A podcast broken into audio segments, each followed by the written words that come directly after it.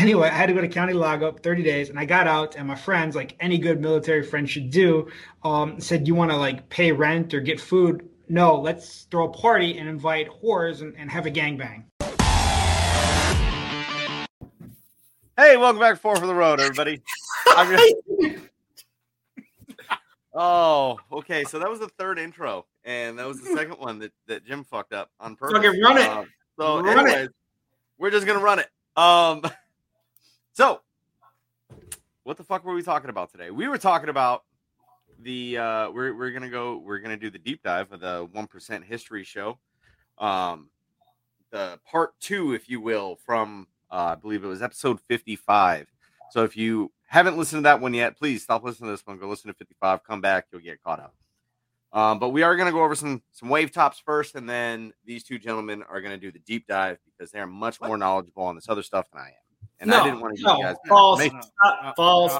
No, No, you don't have to edit this. Anyway. have to edit this. But we're gonna let the readers know, the readers, the listeners know this is your baby. You're gonna dick it down, and Jim and I are just gonna fluff you where appropriate. So you are No. the big show.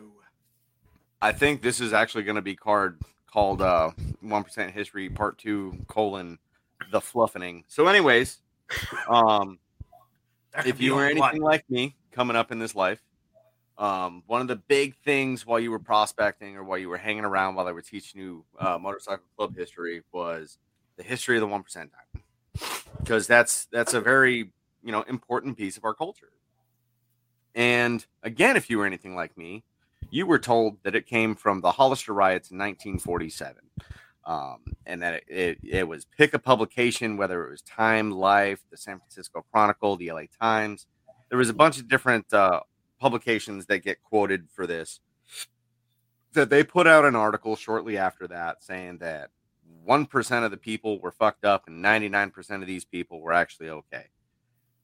And then you'll hear the uh, that the AMA put out a statement shortly after uh, the Hollister riot in 1947, saying that well, 99% of the bikers were doing okay, and that was correct, but the timing doesn't add up. So you, uh, I mean, you kind of you kind of take it with a grain of salt, right? Um, but you know, I know Dave trying to give me some credit here, but he did all this research first. He gave me a starting point, pointed me in a direction, and told me to go um, to basically confirm his findings. And what I found was that I was uh, given bad information. And that's okay, right? Because when you teach something for so long and there's so many different people teaching the same thing, it's really easy for you to believe what you're teaching people without having to do research. Or if you trust somebody, um, like I trust Dave and Jim, they could tell me the sky's fucking purple. I don't have to look outside. I trust them. I know they're not going to lead me down a wrong path. The sky's just fucking purple now. So Dave put me in the right direction, says, All right, man, start from here, go, have fun. This is like keywords that I looked up, and then he didn't help me out with shit after that, right? He let me run my own course to see if we came to the same conclusion, which we did. And that was Well, that hang on. uh, hang on. I would I would argue though that you found a lot of new stuff that I even I didn't have. Um, and I think we ran up against some of the same items where nailing down an exact date is is hard. You can get within I would say a year. You you know you can get within a 12 month time frame.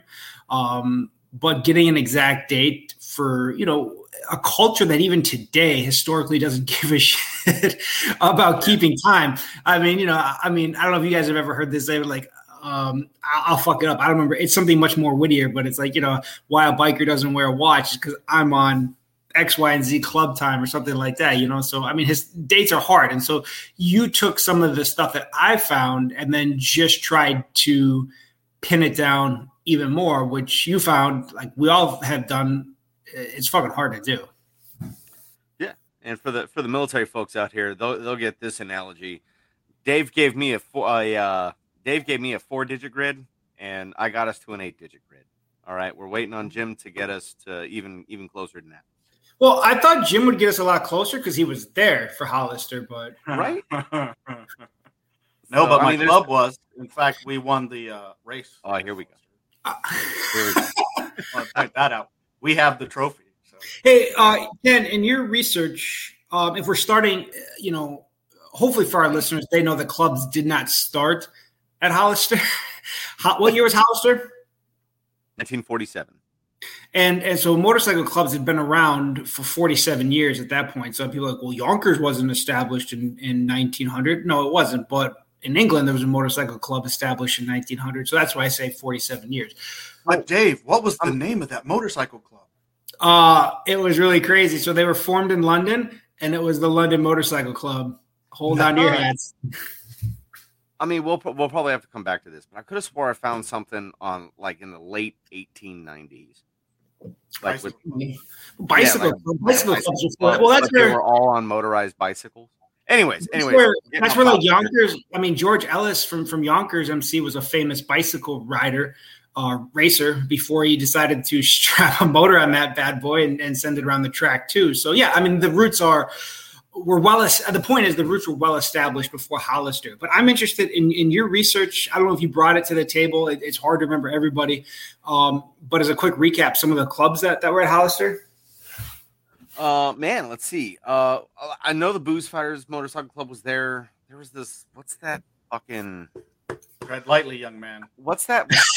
At the it, at the time the patch changed. I think. Um, Something with like a cat, right, or something was like that. cat in I a boot or something Was there like like a number? I think there was like a number involved. Wait, wait. It do- was Top like hatters. 12. Top hatters were there. Twelve. Uh, Market Street Commandos Yeah, were yeah, help me there. out with that. All right, so we've got the Booze Fighters. We've got the, the Yeah, Market yeah, Street so- Commandos. Done, Um, done fucking with him. Yeah, Market Street Commandos, the Booze Fighters, uh, obviously the 13 Rebels. They were the champions th- that oh, year. those guys. You mean the guys that won the race? That's Uh, what I meant by they okay, were the yeah. champions that year. I'm responsible for at least three of his gray hairs. Um, what the Yellow Jackets? I don't know if we said that. Uh, the Bombers MC, I believe, was there, or that was Riverside. Anyways, no. So there's a lot of there's a lot of clubs there. Um, now the town of Hollister, 1947, had between depending on which census report you read from which part of California, um, had between two and four thousand people that lived in Hollister, right? And mostly like farmers, shop owners. This is think small town vibes, right? And just lots of fucking kids working on these farms, right? It was a travesty. But anyways, I digress. so, um, 1947, the AMA uh, hosts the Gypsy Tour at the at the racetrack there, and bikers doing what bikers do. We're like, hey, we're gonna go over there. We're gonna fucking party. We're gonna watch the races. We're gonna have a great time. And the infrastructure in Hollister, California at the time was not fucking set up for the 5,000 additional human souls that were going to come to Hollister, California. Now, when you read the news articles and stuff like that that are available because we live in 2022 and news publications are actually the complete opposite of the motorcycle club scene and they are very great at keeping track of old articles and times and all that stuff. So when you go back through, you read the articles talking about the infamous Hollister riot and how they descended upon Hollister on their fire belching death machines. You'll read it and you're like, wow, this sounds like really fucking terrible things. But then you read the police reports and it's just like, so there was there was like a couple hundred dollars in damage. Uh, a cop got punched in the face for startling somebody awake in a park. And then I think the worst part about it was there was some bathing suits left in the bottom of the pool. I mean, obviously there was street racing, there were some fights, you know, some bar fights and stuff like that. Um, Well, and I think you know we've all kind of seen the famous stuff from Hollister. Um, you know, we know the story. Eddie Davenport's a very famous story for those that don't know. Um, Eddie Davenport was the biker with the beer bottles spread around the bike, but it was either that the bike wasn't his. He was, you know, he wasn't drunk. Um, obviously, we know today because his name was Eddie Davenport. The cut that he was wearing of the racing jacket for the, um, oh gosh, Tulare. There you go, Tulare Raiders. Um, we know it wasn't his because it literally said Dave at the bottom of it. You know, there's fucking Dave. there's a really great story about about Gus. Um, Gus. Um, oh shoot, it's his name. Is it Serpa? Serapa? Um, I need. I can't. Des, Deserpa. Deserpa.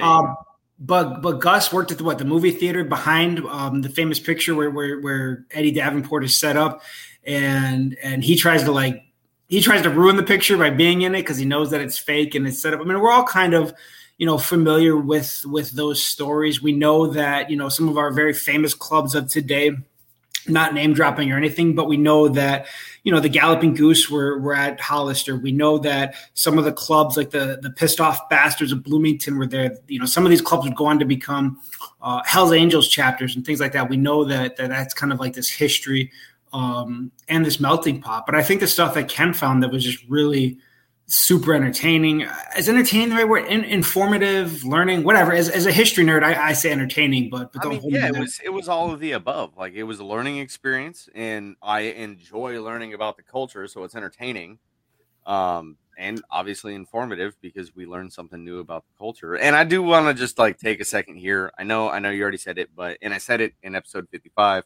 that people should be listening to before listening to this episode. But we are going to be dropping names of motorcycle clubs, right? but it's not meant with any disrespect, any malice. Um, this is just history, and we're reciting history based upon these the years of research that we've done with this. And it's not like we're showing any affiliation with anybody or any support for anybody because it's not what we do here at Four for the Road. No, and, and you absolutely, and all you're doing really to any club that's mentioned is paying homage to the fact that they were at an event that kind of has roots to a modern movement. And instead of being, it, for whatever wild ass reason, if somebody was going to be pissed off about that being in a podcast, you shouldn't. You should feel honored to be a part of that heritage as well. If that's a club that you belong to that that's mentioned in that history, if you're a supporter of that club, you should just shut the fuck up and, and just listen to the podcast. Because if you get mad, you're a fucking idiot. Um, but you know, how much uh, I'd be interested, and I'm not trying to speed it up at all. Um, but you know, Jim's got Matlock Matlock coming up. But how much? How much carryover did you find from like some of the you know? I think everybody that's followed Four for the Road knows that the reporting was just astronomically fucking out of proportion and you know a license to print whatever you wanted and all this stuff how much carryover did you find between hollister and the riverside riot as far as like stuff that was used and, and misinterpreted so well, hang, hang on hang on oh, go ahead if go, i go. could if i could because uh, i'm listening to this as someone who doesn't really know they just tuned into our podcast so ken if you could just go real quick take two minutes to go we're going to talk about this Hollister. We're going to talk about okay. Riverside. Yeah, sure. We're going to talk sure. about Tecate. So people So, just um, know we're just going. So there's there's three main events that we're going to be discussing today. Um, and then Dave and Jim are going to hopefully help me out with some of the smaller, extremely important but kind of peripheral events, right? Because it, it all ties in and it's all important. And when you when you remove one thing from this machine, basically, it, it won't fucking work, right? Like nothing adds up. So, uh, 1947, you have the Hollister riot in Hollister, California. And you fast forward a year, you have the Riverside riot with the air quotes in Riverside, California. And then you're going to fast forward some other years into 1960, 1961 to Tecate, Mexico, where you they don't really have a name for it. We just I just call it like the Tecate incident. Um, and these are, in my opinion, the three main events that led to the creation of the one percent diamond that we see today. With Hollister being, if you're looking at something like we're painting a picture, Hollister would be the frame, right? They built the frame, they have the framework, um, and this is all media, right? This is all media figuring out what's working, what sells, right? Because hearing about a broken beer bottle and a couple of dudes that got in the fucking in a fight, that's not going to sell newspapers. But so you're telling me that almost almost 80 years later, 20 we're in 2022, newspaper sensationalize sensationalism is still alive and well. Oh yeah, if anything, it's got Oh. way worse. But then we're going to so, go to man. 1948. That's where we put the canvas on, right? We're going to put the canvas around the frame, and then in the 60s, that's when we're going to start brushing paint onto the canvas to actually create the one percent diamond. So I'm sorry. Thank you for Well, that, Jim. I yeah. appreciate you. I would go more you- with the one percent moniker because the diamond is kind of a Well, yeah, yeah, yeah. Like right. So like it's all So yeah, we're we're talking about the, the, creation of the label of calling a biker a one percenter, not so much the patch. So just so people True. understand that, we're talking about the label itself, not how somebody chose to to wear it. Correct. True. So we're gonna fast forward a year, um, to Riverside, California, 1948, and it's literally copy paste, right? It's the same shit happened just in a year later in a different city um, but there are very slight differences. Uh, one, there was actually some real property damage done this time. Uh, there was an awning that was destroyed of a shopkeep's, right? And he fucking called the sheriff. He said, I don't want none of your fucking deputies. You come down here and you fix this. Sheriff gets down there. He says, Well, wait a minute. I've cited you. I personally have cited you three times to get this fixed because the wood was rotting. The hardware wasn't the right hardware to uh, bolt all that material together. It was unsafe for the public. And a biker leaned on it, it knocked it over. And then part of that ended up actually injuring the biker a little bit, but the biker decided not to press charges or to seek any, uh, to recover any damages. You know, and if somebody wants to to kind of deep dive on Hollister and stuff like that, uh, or Riverside, um, the you know, one thing that history has done a good job that includes dates and things like that um, is police reports. They're still available. Um, you know, they're published in newspapers that are still archives, and, and you can go back and look at them. You know, one of the things that I love about Riverside is you have the you have the newspapers using pictures of um, Oh, oh, shit! Booze fighters. Um, Ken, any any idea who they were? Uh, I'm drawing a blank. I want to say Fat Boy and somebody else, but it doesn't matter. It doesn't matter. Oh, come on now, you got it. Um, I, am one short, but it, it not meant to just so it was. So it was uh, Terry Forkner, who was on, the back. back. of a not her husband's bike, but no, Fat Boy's bike is Vern's bike. Back, Fat Boy Nelson. Yeah, and Vern was the other one. Vern was the other one. Now, now, yes, I could it, be wrong on that. Right, I'm a I could be wrong on on whose bike, but I'm I'm like 99% sure it was it was she was on the back of Nelson's bike. Maybe, but the other person with them was uh Vern, Vern Autry. Yeah. Yeah. Um, and so that picture was actually taken in in Hollister and then used to represent wild ass bikers in Riverside. And what I love, and not related to this at all, so I don't want to rabbit hole it, but I've published an article a few times before where there's like a tabloid magazine, think of like the National Enquirer, that talks about like Congress and hookers and call girls and drugs and all this stuff. It's like the steamy thing. And like, I don't remember if it was the 60s or the 70s, but they actually used that exact same picture from Hollister of Terry um, to represent these these wild women in this article. So, so the newspapers say- haven't changed, but I just want to add to that real quick. I think I want to say it was in like the 50s. They used that photo too to warn. Uh, um, there was some religious material used. Um, that that picture was used in to warn against VD and uh, like open invite to like come to the church and stuff like that because bikers is scary. So they wanted to use that to scare people away from that and come to church. So you can literally look at these police reports, and like in Riverside, you know, the undersheriff, um, Sheriff Abbott, he talks about the fact that the media is, you know, making. He was upset, not so much he didn't really, he wasn't defending the bikers, but he was upset that the media was making his town look bad. And he said, "Look, there was 46 arrests in town for this for this um, riot, air quotes. Yes, but six of them were already residents of my town. Um, and then, you know, the newspaper was like, hey, you know, somebody died. This is this is big news for, you know, for 1948 or whatever. But he's like, what they don't tell you is that was a car accident like 100 miles outside of Riverside. Like that was not related to this event at all. So let's dive on that for a second, too. So I found that car accident. That car accident. Yeah. So that car accident was traveling towards Riverside. The driver was drunk and it was a solo vehicle accident.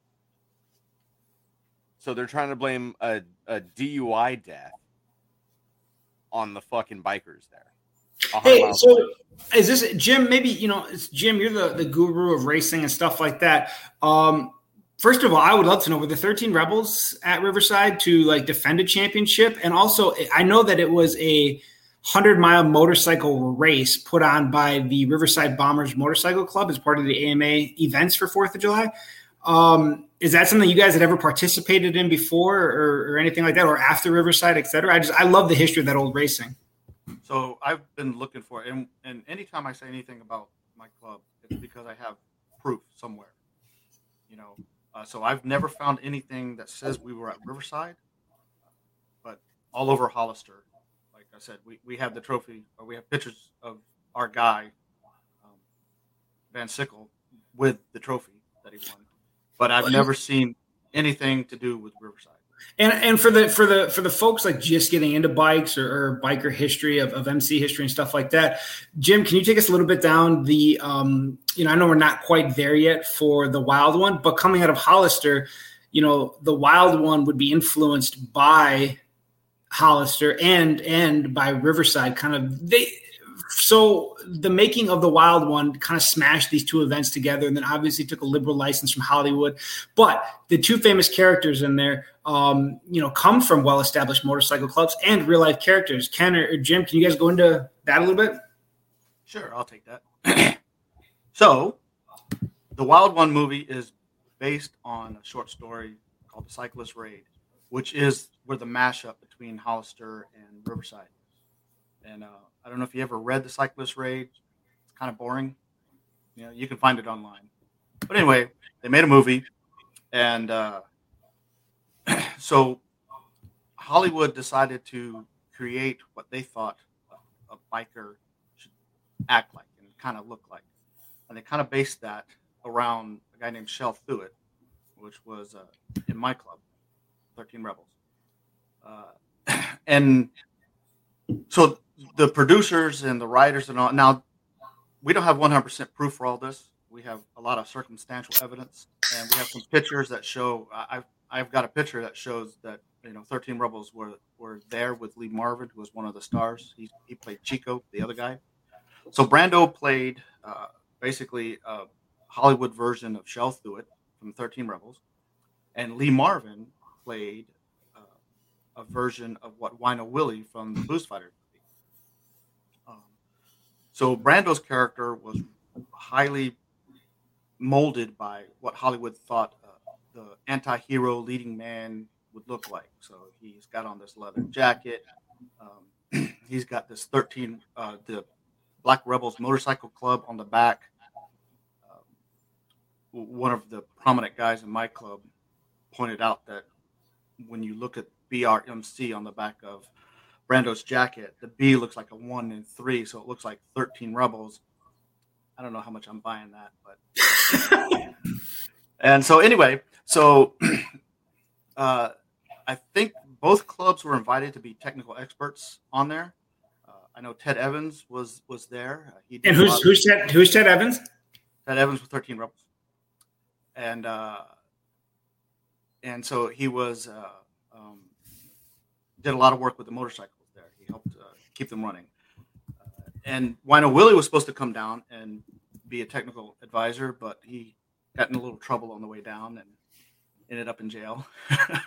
but uh, so the two clubs were there, uh, kind of advising what it was. And at this point, now this is conjecture on my part, but I think the script writers kind of heard the story of 13 Rebels and how the Booze Fighters came from the 13 Rebels. And so Wino Willie, for those that don't know, was a 13 Rebel first. And uh, he, he left the 13 Rebels to start the Booze Fighters in 46. And there's a little story about that. There, there was a little little mix up there between the two clubs, but it was no big deal. In fact, they were still friends. I got lots of pictures of the two clubs together in the in the late 40s. Um, so Hollywood writers took that story that you know there was a breakup between the two, and they made it as part of this movie. So in the movie, you have the two clubs. You have the Black Rider Motorcycle Club, or Black Riders, whatever the fuck they were. black rebel black rebel Black Rebels. Thank you, Black Rebels Motorcycle Club. My fucking Geritol's not kicked in. So you had them with Marlon Brando, and the other. And here's a trivia question for you guys: that if you ever want to win money, that guys think they know this movie. What was the name of the other motorcycle club? Club. the beatles There you go. It's spelled just like the Beatles of the music group. So Hollywood kind of made this into a, a, a rivalry between the two, and in reality, it just wasn't there. So anyway, just to get right back to uh, to that one little tidbit about that, whereas Brando's character was really Hollywood and what they think he should look like, a biker should look like. Lee Marvin was kind of told, "Yeah, you're the other guy," and he was kind of left alone. So he started talking to all these bikers. You know, well, I'm supposed to be this Wino Willie guy. Well, what's Wino Willie like? So he kind of created this whole persona. So whenever you see Lee Marvin's character on screen, that's really what the 1940s, early 50s motorcycle guy looked like. That's that's what a club guy was back in those days. And and not to go down another rabbit hole, but just for anybody that's listening and, and has time, you look at the history on the the the racing shirt, the the, the sweater that Lee Marvin's character wears in that. Um, so it's a black and white movie, uh, but the shirt actually his his kind of um, I don't even know what you would call that pattern, um, but it takes on kind of a life of its own. And, and so if you get a chance, just go and research the history and, and, how people have have tried to find that or where it was passed down to and things like that is, is kind of a cool history of that um, as well. It is. It really is. So, and that movie was so influential, and I and and I believe that it, it, ties in right because if if the community didn't grow, the moniker wouldn't exist. But um, what how how did that affect? How did that movie affect leather jacket sales, Jim? I know where you're going with this. Are you trying to piss me off? Yeah, he is. yeah, so that leather jacket that Brando's wearing, it was just a regular leather jacket that you could buy but after that movie came out, skyrocketed. You can buy that same leather jacket today. Sales went up like 300%. I mean, it, it was just outstanding the way that they sold this thing. Lots and lots of money for that company. Well, and, and, you know, I think it's hard for people to think about today, especially in the context of a black and white movie. But that movie was, I mean, that like your parents wouldn't allow you to go see it at the drive-in. I mean, it was banned in certain countries. It was banned in England. I mean, there was talk of trying to find people by the I forget what the term is for the movie association or movie making association of America and stuff like that. I don't know if it was the Screen Actors Guild or whatever back then. Motion too. Picture Association. Yeah, there you go, and, and banning them and, and all this stuff. It was a very controversial movie. Um, at the time it was it was made, but you know, kind of what Ken has found and, and kind of started to point out here is you have these. You, we're not taking away from the importance of the wild one. We're not taking away the importance of Hollister or the Riverside riot. We want you. We hope that it's making sense anyway. That it's it's this, it's this building crescendo. Did I say that right? you know, leading to these different events. So you have Hollister, you have Riverside, you have the cyclist raid book, but Jesus Christ, Jim, you have the cyclist raid by Harper's Ferry, you have the wild one, and now Ken's going to talk about some more events you're seeing a lot of the same characters. You're seeing the events. You're seeing sensationalized newspaper reports, which is that was Facebook, that was Instagram back then, and you're building this idea in John Q. Public's mind that these fucking bikers are out of control. That's all they do is just is just kill and pillage and, and all this stuff. So that's the idea that's formulating here. They're cool. Also, they're out of control and they're cool. And that's what scared the establishment. That's why that movie was banned because it made the bad guys, supposedly the bad guys, look cool. Yeah. All right, Ken, where, where we at now? So we're gonna fast forward to Tecate, unless you want to talk about, uh, and I mean you want to talk about um, any of those peripheral events that we kind of that I kind of fucking like blew right the fuck over in the last. no, I don't think that you that you blew over them or anything like that. Um, you know, like I said, I think we've already established to anybody that's listening that you know we're trying to build you kind of a rough background idea with more details, and as we get going, and I think after we finish giving you the idea of, boom, here's the birth of the fucking moniker. Now people have a one percent label to give themselves. Now you start looking at all the cool things that kind of spin off the iconic characters, the runs, all this stuff. Not that there's not iconic characters and runs and stuff like that beforehand, but really right now we're giving you kind of like to get to the moniker. We're skipping over some stuff to get to this moniker. So, you know, Ken's going to start talking about Death Valley runs. He's going to start talking about Tecate. Like these are events that were already going on, just like Hollister was already going on and things like that. No, you're going to start talking about the Death Valley run. Well, you know, and so the point is, these are just runs that people went to because they were fun shit. You could get fucked up, you could do drugs, you could get drunk, you could race, you could talk about bikes, like whatever your. There might have been girls, I don't know, whatever, whatever your thing was. It's the same reason that people go to motorcycle events today. So it's not like there was a Tecate one and only time. It's not like there was a DVR run one and only time. So that's kind of the point I hope people get as as Ken goes goes forward. These are building the outlaw image. It's building the outlaw culture. There you go. Perfect. So, um, in 1960, in October, there was another AMA Gypsy Tour hosted by the Mexican town of Tecate, Mexico, right? Um, but what's important to know is that a few months prior, I believe it was June 1960, um, the Hell's Angels and the and the Satan Slaves um, were attending an event in Santa Clarita, and some of the civilians were just fucking. I mean, they were drunk too, right? And they were just being kind of fucking disrespectful and fucking, you know, poking fun at like, oh well, there's like four dudes with patches on here, and there's like a million fucking civilians, and some of these guys thought that the other civilians would have their back, and fucking lo and behold, they did not. Um, but you know what? You fucking run your mouth to somebody in a fucking club and call them all sorts of fucking names, and you're being disrespectful. It's not outside the realm of possibility. You get punched in the fucking mouth, and that may have happened um, to a couple of people a couple of times. And they were specifically told, "Hey, you cannot come to the races. Do not come to the races. Like, fucking, you're done." Right? Uh, well, they fucking showed up anyway because where there's a party, you will find them. So the big three clubs that go down to Tecate in 1960 are the Hells Angels, the Straight Satans, and the Satan Slaves. Right now, it's important to know this because these three clubs have well, the Gooses were there too. Yeah, yeah, Goose, Goose, Goose, Goose, too. Captain Goose, Goose were there, too. Um, but like the, these clubs are fucking tight, right? So tight, you know, excluding the Goose, so tight that eventually they become one club, right? Uh, two of those other clubs end up patching over. I'll let you fucking take a guess which which two uh, chose to go that route. So we get to Tecate, and it's a fucking mess, right? There are so many fucking people there.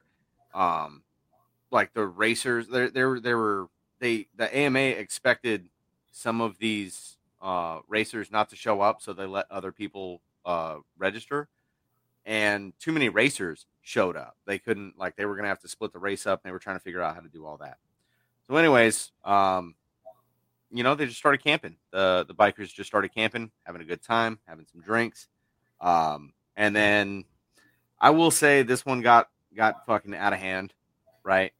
Um, a member of one of those clubs was arrested and thrown in jail, and then maybe allegedly part of the town caught fire uh, that happened to have the jailhouse in it. Um, so the guards would run out, so the brothers could go in there. They could snatch their brother up, and they can all get out of there. So this is a one street town. You got to make sure that. that yeah, this is a itty bitty town, right? And then um, their their national guard was mobilized, and citizens were coming out with like with shovels and rakes and stuff like that to try to like quote unquote defend their homes and shit. Um, and it was, I mean, it was just a fucking mess. And then the bikers left. Right, they go back to they go back to California, and then when police chief Jesus Huerta was interviewed, he, um, in my opinion, unwittingly, uh, gave them the moniker. He said, no, it was just 1% of the bikers that were causing the problems. It, it wasn't all of them. It wasn't all the Americans. It was just 1% of them. Um, but I also want to read this out. This is from, um, as Toast the Ghost says it, Tom Fugel. Um, oh. This is his handwriting. You take that back right now. so Tom Fugel wrote this. Um, so again, don't fucking kill me. I'm just quoting Tom. This is the 1960s. Some motorcycle races were held in Tecate, Mexico. Some problems or disagreements came up, and part of the town caught fire. A newspaper later reported that only 1% of the motorcyclists claimed the trouble, which close. Um, it was it was police chief who only blamed one of them, uh, 1% of them. Um, almost in quotes as a joke, the one percenter group was formed by the clubs that were there. Now, this is where we bring the galloping goose back in for for that uh, that right. Uh, in the summer of 1962, when the club, he's speaking about El Forastero, um, when the club was started, the 1% was used as part of the original El Forastero patch. This remains the same today. In 1965, Tiny, Tom, and Pegleg Dave went to get. Everybody has a fucking Dave. Has anybody else? Like, everybody has a fucking Dave. Anyways, I have a- uh, Pegleg Dave went to California to meet up with the Hells Angels and the Satan Slaves. The El Forastero Motorcycle Club was then officially accepted into the One Percenter organization. Interclub relationships based upon the one percenters do not exist now. Well, hang on. I mean, I End mean, quote. No, And for what he was talking about, though, for what he was talking about, because the, so they have Tecate, they all come back and they're all sitting around. The guys that were there said, you know, only one percent of, of motorcycles could have done what we did, and Uh, we're so cool. So they started a club within clubs, the one percent club. So here's where I differ just a little bit, just slightly. I think that you are you're crown. All right. So if you ever had a kid, right now the one percent kid is crowning in that vagina. Okay, after Tecate, and now they have a label. Now they have an idea. Before they were just a few ruffians. Maybe they were outlaws. I'm gonna. I would argue that the outlaw title, moniker, whatever, is already born but we're about to add a percentage to it, and I think it's it's it's here. I'm an outlaw I think- presenter. I think the final push in labor is the DVR run in 61, which would have been not a complete full year because nobody goes to fucking Death Valley in the summertime. No. It would have not been a complete full year after Tecate, where for anybody that's a nerd, you've seen those very famous photographs of like the road regents, uh, maybe Hell's Angels, of course. I think some Satan slaves or some Straight Satans. Don't quote me there. I'm sorry. Um, getting pictures by, by Hal Goldstein on the way to this run. That's like the very famous ones where you see the guy with a camera set up and these old bikes coming in and, and things Yeah, like that. Not the, not the same ones for for Time Life, um, bef- before the DVR run and stuff like that. So I think right there, that's when these guys finally get together. So yes, you have a moniker now. Now you have these most, not all, most of these kind of same clubs or same type of one percenters going on this DVR run and stuff like that. They're having shenanigans at the DVR run. There to me is the idea now that hey, let's get a let's get everybody together. Let's get all these accepted clubs, air quotes, together for a meeting and let's let's be this one percent brotherhood that that is formed. I think that's the final kick out in, in the delivery room. Yeah. Um, so the DVR would is agree the that. shoulders passing through the labia. Yeah, I would Yeah. agree with that. I, I I could not agree more. And I I didn't really mean- find a lot of information on the DVR, so that's why I didn't really want to speak on it because I'm much less knowledgeable on that than you are. And, and again, that's not set in stone. I'm not coming down from um, where'd Moses come from? Mount Sinai. I'm not coming from from Mount Sinai. Um, you know, that is just to me that makes sense. That aligns well. Um, you know, there's verified pictures from the 50s of very early um, straight Satan's. Um, um, Hell's Angels, you know, things not wearing a 1% label. Then right around 1960, 1961, you start to see the square patch. Um, Well, you some- see the one percent just by itself. First. or you just see the one percent by itself and things like that. So, so for me, I think between 1960 and 1961, that's when it explodes. It comes out of the vagina. Boom! You have a label and a moniker um, for the one percent. And so, I think to summarize for folks, you're going from Hollister. I mean, really, going from World War II. This pent up aggression, surplus of bikes, looking forward to racing and getting drunk and not being dead going back to stuff, you know, the Salinas Ramblers that put on Hollister have done this race before. Um, you know, you're looking at the club from Riverside that had put on a race before, and it's just, you know, they're not ready for the amount of people that are now into bikes. You have a very different society than we have today as far as what was kind of outlandish and what was scary to the general John Q public. You have all of this stuff. Then you have these these the way they look. I mean, they they they wanted to look offensive. It's no secret that that's where the things like Nazi insignia came from and stuff like that because they could pick up a cheap belt because they could scare people with it. That's where the outlaw kiss comes from. It kept people away from you. And so I think you you just you have this snowball effect from Hollister, from Riverside, from Tecate, from DVR. You know, you have some very famous paintings that come from from the Tecate run and things like that. I mean, I think it's all just this this snowball that's rolling downhill, and boom, now you've got a label that you can assign it. And and to Jim, like Jim talked about, painting Black Rebel Motorcycle Club on your leather jacket became popular.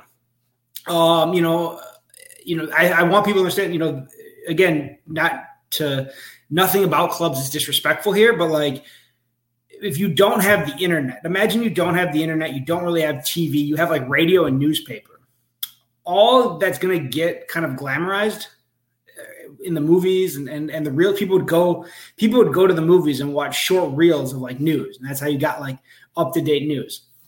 That is going to show you california. That is going to show you the famous clubs in california. So for the Midwest, like you know, they're starting to get the wild one, and they're starting to get stuff like that. Like if you look at Danny Lloyd's book, again, not dropping names here, but the, some very early patches of the Outlaws are stitched in the very are painted in the very same um, style as the Black Rebel Motorcycle Club. Because we're talking, you know, the, the early 1950s. The Wild One came out in Jim. When did the Wild One come out? 53. I couldn't hear you. What? When did the Wild One come out? 52, 53? So at that point, you're going from the McCook Outlaws. They're seeing the Wild One, and they start to paint a style like that for their own club. They didn't they didn't copy the black, but they, they like that style, that leather jacket. And all of a sudden, they start to paint outlaws on the back of, of their jacket. So you're seeing this effect in the Midwest. You know, Hollywood, California, the beaches, the glitz, the girls. It, you know, it gets the it gets the press. But this was coming into the Midwest and influencing it. And so we stay in the Midwest, and, and like Ken hit on, you look at at Tom. Tom, his good friend Tiny, who grew up with you know in in uh, in Iowa, he leaves for the big city in California, comes back telling Tom all these stories about about bikers, and Tom's into motorcycles at this point, right? And and he's looking for something more. And Tiny comes back and tells him about these things like motorcycle clubs, and that's what they want to do. You know, Tiny, Tiny was a um, Ken. What was he? He was a straight Satan. Um, um I believe he was Satan, Satan slave. slave. Satan slave. He was a Satan slave. He wanted to, with Tom, start a chapter of the Satan slaves in Iowa, and they couldn't do it for whatever reason. They couldn't do it. And, and so he, it was a California club. That's why. They told him. And I'll tell you what. Again, not talking shit, but but thank God that he couldn't because we wouldn't have maybe we wouldn't have um, you know El Forastero with without that without that happening of events. Maybe we don't have the El Forastero, and then Tiny would decide that Iowa in the winter sucks, and, and, he he decides to go back to California, and he becomes a very influential and well known Hell's Angel. I mean, just the the, the stories. Um, there's so many stories like that. You know, the Tom the relationship that builds between the Galloping Goose and the El Forastero, they can tell, but but there's an amazing story there. You know, when you hear about the Goose going to this one percent, you know, Brotherhood of Clubs meeting and saying, you know, there's oh, a very famous, the, the very you know a very famous story from Mexican Ed is we're not one percent of anything. You know, we're well, I'm gonna fuck it up, Jim. What was it? So they asked Mexican Ed if the Galloping Gooses were going to be a part of this one percent kind of club. And Mexican Ed who was the president of the Southern California um, Galloping Goose, said, "You know, the Galloping Goose aren't one percent of anything. We are one hundred percent motherfuckers." There you go. There you go.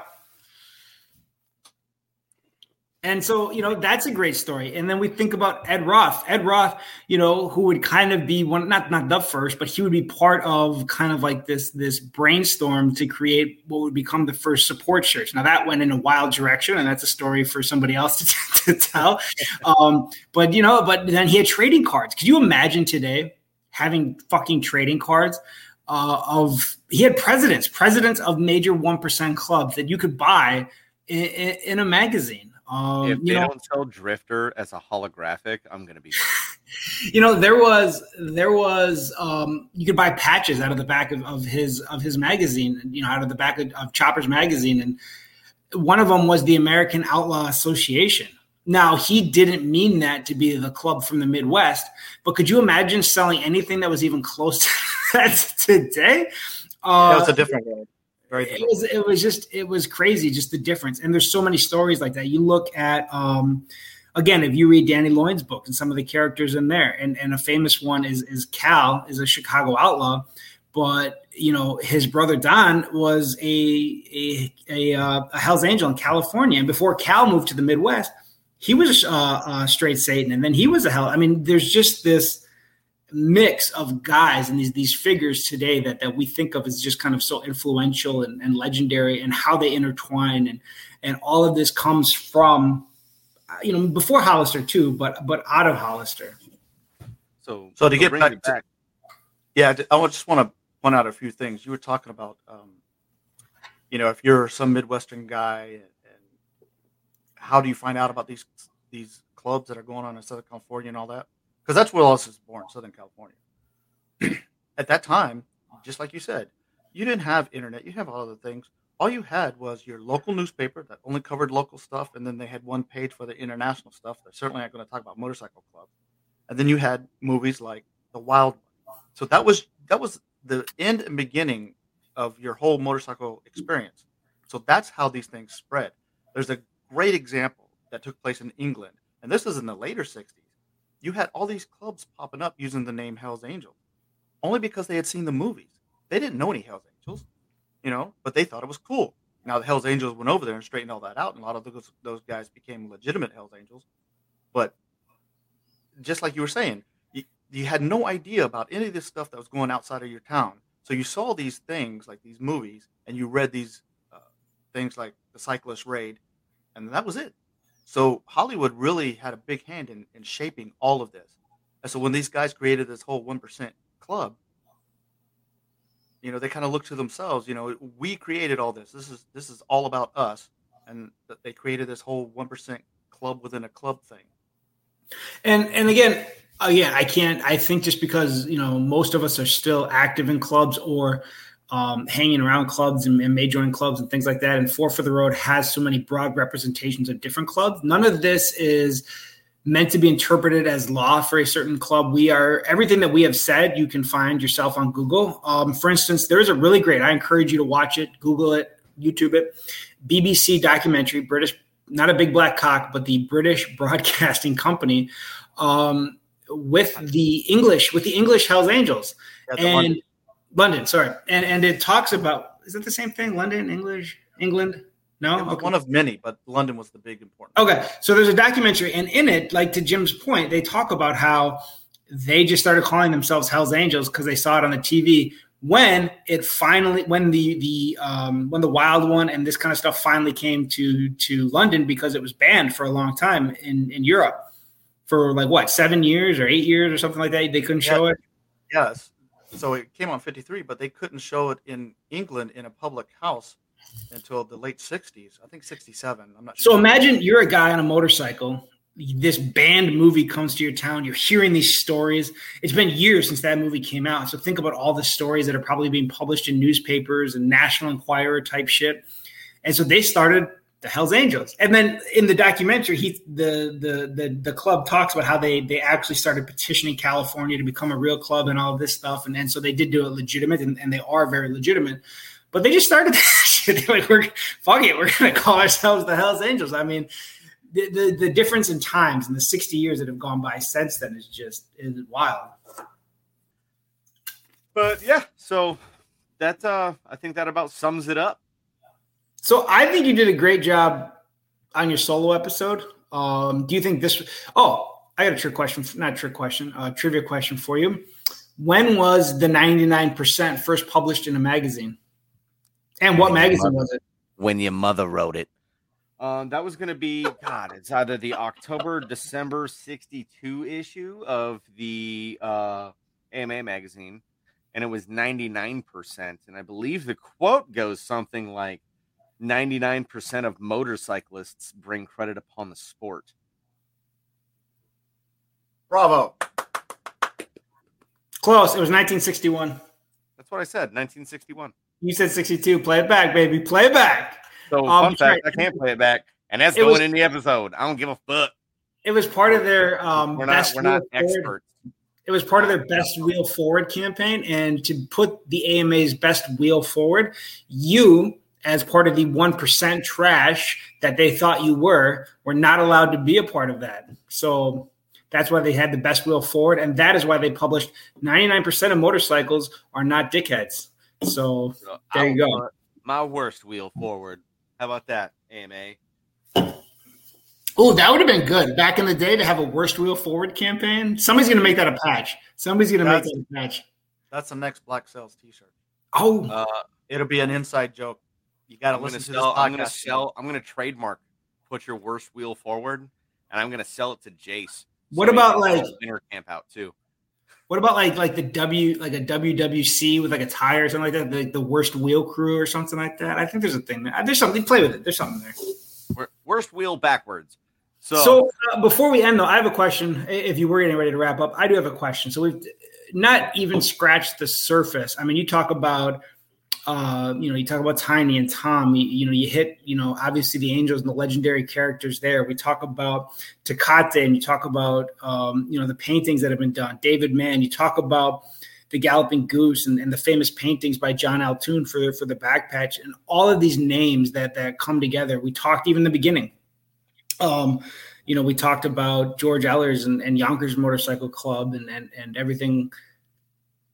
Do you have to let 60 years go by to realize that you are in the presence of history changing events in the motorcycle club world? Or do we have figures today? And and no disrespect here, but I'm not counting Sonny in that. I know he recently passed and things like that. But to me, he's an influential figure from the, the 60s and the 70s, et- et cetera in the 2010s, the 20, 2020s, whatever, and, and forward, do you think we'll recognize or that we do recognize influential figures that, that are MC community?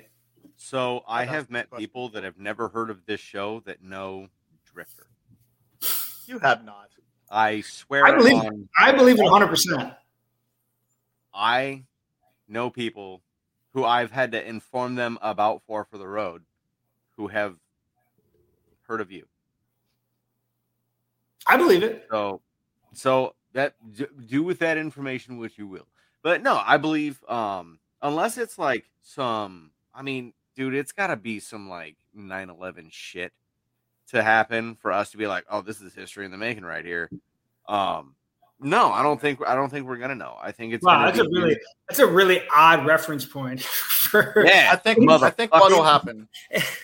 I think what'll happen is in the future, somebody be doing research, and this person will be well known, and they'll they'll do a big paper, big book, or something, and they'll mention somebody from our time period, and then that person will be investigated by other people, and then next thing you know, that's the Mexican Ed of our time, or that's the Yeah. Sonny Barger of our time. Are are clubs too closed off and too secretive and too uncooperative nowadays to have that kind of not that kind of character? Because okay, Yes. let's again the tinies, the toms, the the the Mexican, you know, all of these, even Sonny himself.